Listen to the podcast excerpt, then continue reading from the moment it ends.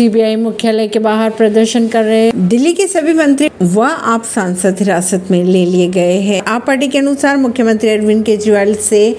CBI की पूछताछ को लेकर दिल्ली में सीबीआई मुख्यालय के बाहर प्रदर्शन कर रहे थे दिल्ली के सभी मंत्री पंजाब के चार मंत्री और आप सांसदों को पुलिस ने हिरासत में ले लिया है इनमें सांसद राघव चड्डा व संजय सिंह भी शामिल है ऐसी ही खबरों को जानने के लिए जुड़े रहिए जनता श्रेष्ठता पॉडकास्ट से परवीन अर्शी दिल्ली से